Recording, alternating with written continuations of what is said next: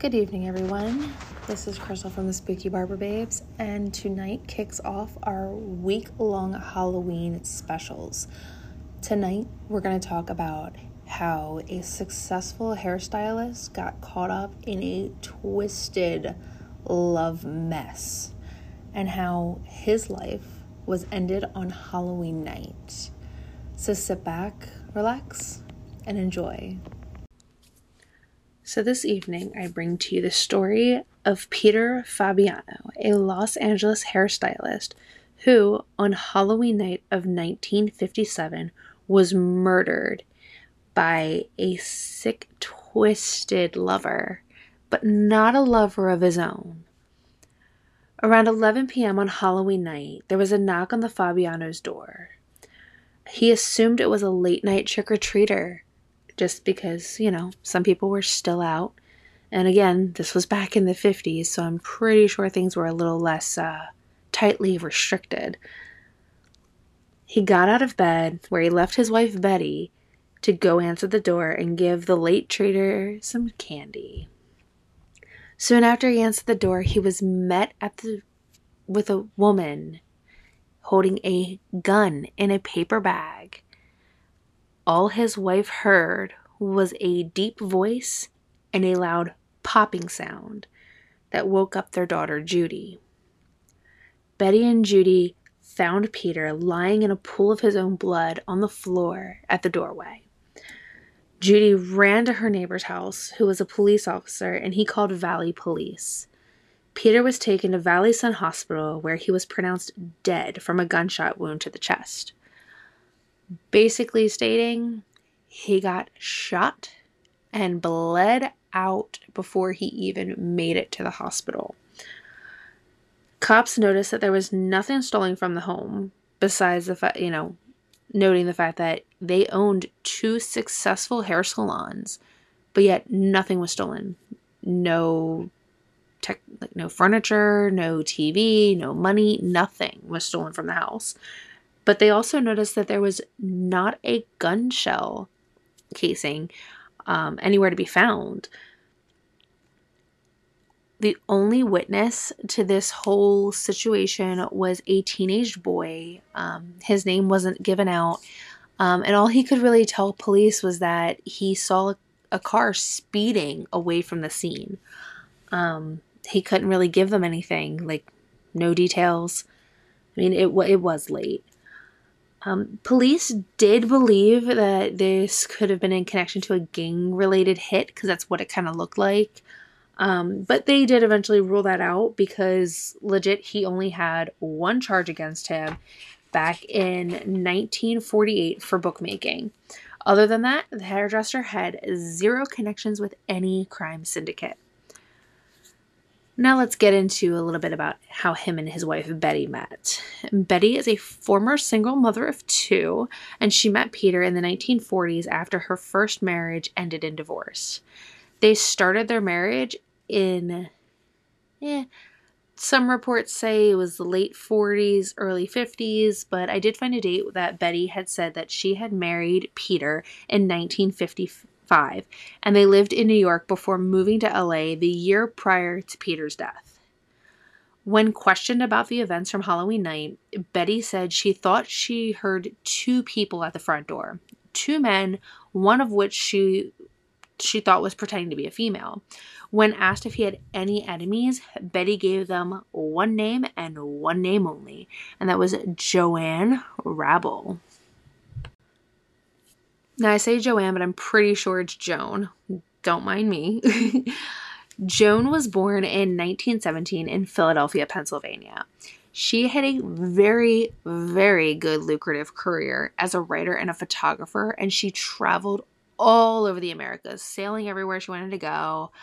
But in 1957, early 1957, she went to Peter Fabiano's salon looking for work after her divorce.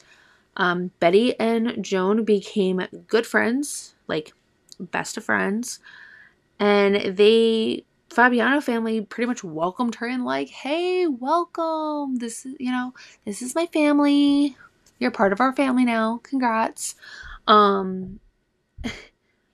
But let's face it, Joan wanted more. As the couple got closer, when Betty needed a place to stay because her marriage to Peter wasn't, I wouldn't say it wasn't ideal. They were having marital issues like any couple. But instead of Betty, you know, sticking around and trying to work things out, she decided, nope, I am done. She got up, she packed up her stuff, and she moved in with Joan. Peter, however, did not like how close the two had become. And it was later described with the LA Times that their relationship, Joan and Betty's, was considered quote-unquote abnormal, which back in the 1950s, they didn't like to spell out homosexual, but that's kind of what abnormal had meant. However, later Betty did decide to work things out with her husband Peter because she wanted to save her marriage. I mean, can you blame her? That's her husband, the man that's taking care of, you know, not just her, but her two children as well. She did confess to him about the affair, and they ended up reconciling with Betty agreeing to not see Joan again. In that same year, Joan met Goldine Pizer, who was a medical secretary, also divorced, and the two would spend their free time together drinking coffee and gossiping, you know, the normal thing that women did back in the day. And I mean, I hate to say, I think we still kind of keep that tradition as women where we, you know, we go with our friends, we have a drink or two or go get coffee or whatnot. And we like to kind of banter back and forth a little bit about our lives. But Joan just went off, apparently, constantly talking about the quote-unquote evil Peter Fabiano and expressing to Goldine that her boss was this evil person, he was super mean, he was horrible, and basically she was just trying to persuade Goldine that this man was this horrible person, even though, mind you, he gave her a job, pretty much brought her into his family. He was a horrible person. She mainly said all this because she was jealous of the fact that Betty had decided to go back to her husband and work things out. So she's concocting a plan to go, hey, if I can't have her, well, guess what? Neither can you. Joan was basically heartbroken. And instead of, you know, just moving on to the next person, which would be Goldine, because Goldine adored her and you could clearly tell would do anything for her to make her happy. Nope, she wanted revenge. So she hatched a plan using poor Goldine, who legit was, yes, Joan, I'll do what you say, Joan. She basically seduced Goldine just like she did Betty and eventually convinced Goldine to murder Peter. On September 21st of 1957, Goldine bought a .38 Smith & Wesson from a shop in Pasadena where she told them she wanted the gun for personal protection. Now, I did find some other details that the gun was actually purchased by Joan, but given to Goldine to hold on to until Halloween night, and that the gun had only 2 bullets in it.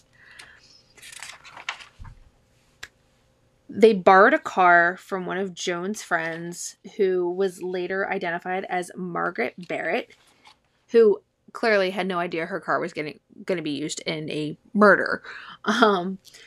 And they drove and waited outside the Fabiano home until all the lights were out. Now, later on, when Goldine is arrested, she does admit to the cops that Joan basically hatched this entire plan. And that Joan had brought over some blue jeans, khaki jackets, hats, eye masks, makeup, and red gloves.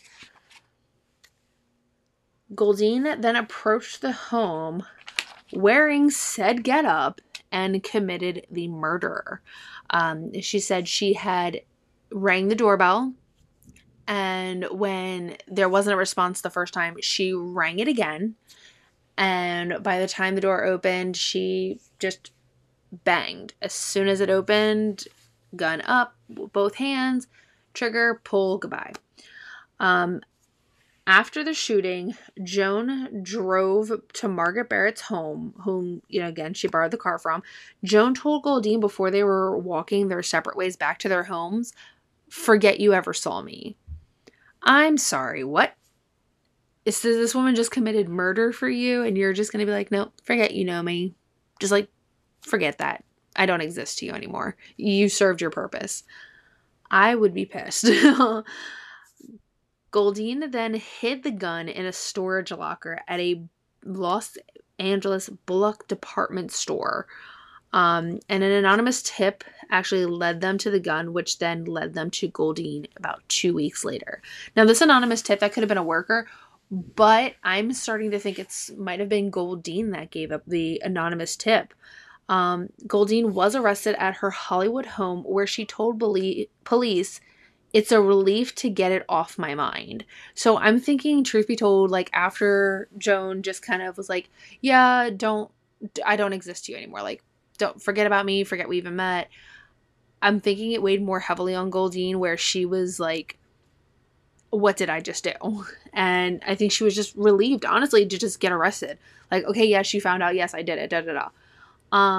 Joan was also arrested, and the women had to have psychiatric evaluations done, because in the 1950s, not only was being homosexual illegal, but apparently it also was a mental health issue, and they needed to make sure that they were competent enough to stand trial, which, I'm sorry, how is, you know, being gay a mental disorder? Like, that mindset, I'm so glad we've gotten so far away from that. It's ridiculous.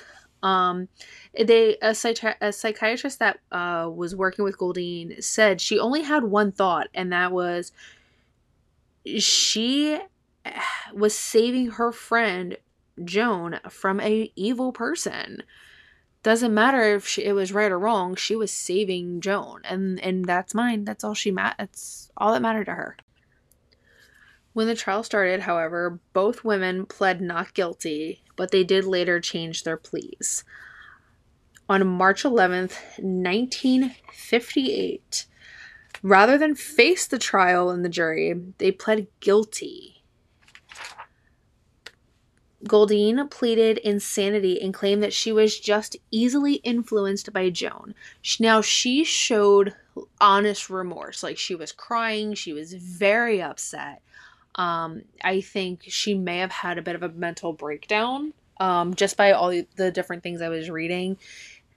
I feel bad for Goldine. I mean, she kind of seems like a patsy. Like, "Oh, you're so innocent. Let me corrupt you and use you to my gains." Joan, however, refused to comment during the hearing. She apparently had this stony-faced look with this twisted smile the whole entire time. Like, as they were reading everything off, nope, nope, nope. Both women were charged with second-degree murder and sentenced to 5 years to life in prison. Goldine Pizer was released and stayed in Los Angeles until she passed in 1998 at the age of 83. Now, everywhere I looked, I couldn't find any information about where she, you know, when she was released, what jail, what prison that they went to, none of that. I couldn't find anything of that. As for Joan Rabble, cannot find anything. I looked up obituaries to see if I could find something. Nothing. I looked up death records. I looked up prison records. I couldn't find anything. So I'm wondering if maybe she had changed her name when she got out of jail or what have you. But there's nothing. I know nothing. I'm assuming that she probably died in the 90s as well, because I don't know. I'm just assuming, because Goldine died in the 90s, and Goldine was, I want to say, 4 years older than Joan. But Betty Fabiano, however, She sold both beauty businesses, and in 1999, Betty had passed away in Palm Desert, California. As far as anyone knows, she wasn't even bothered to be tried or consorted with of like, oh, did you have a hand in this? There was nothing like that on her end. But I did find out that she, however, did not ever remarry. Yeah. I mean, that's kind of it. It sucks that, you know, she made one mistake by dating this woman, and this woman just literally turned into an obsession that I don't think she knew Joan was going to be like that.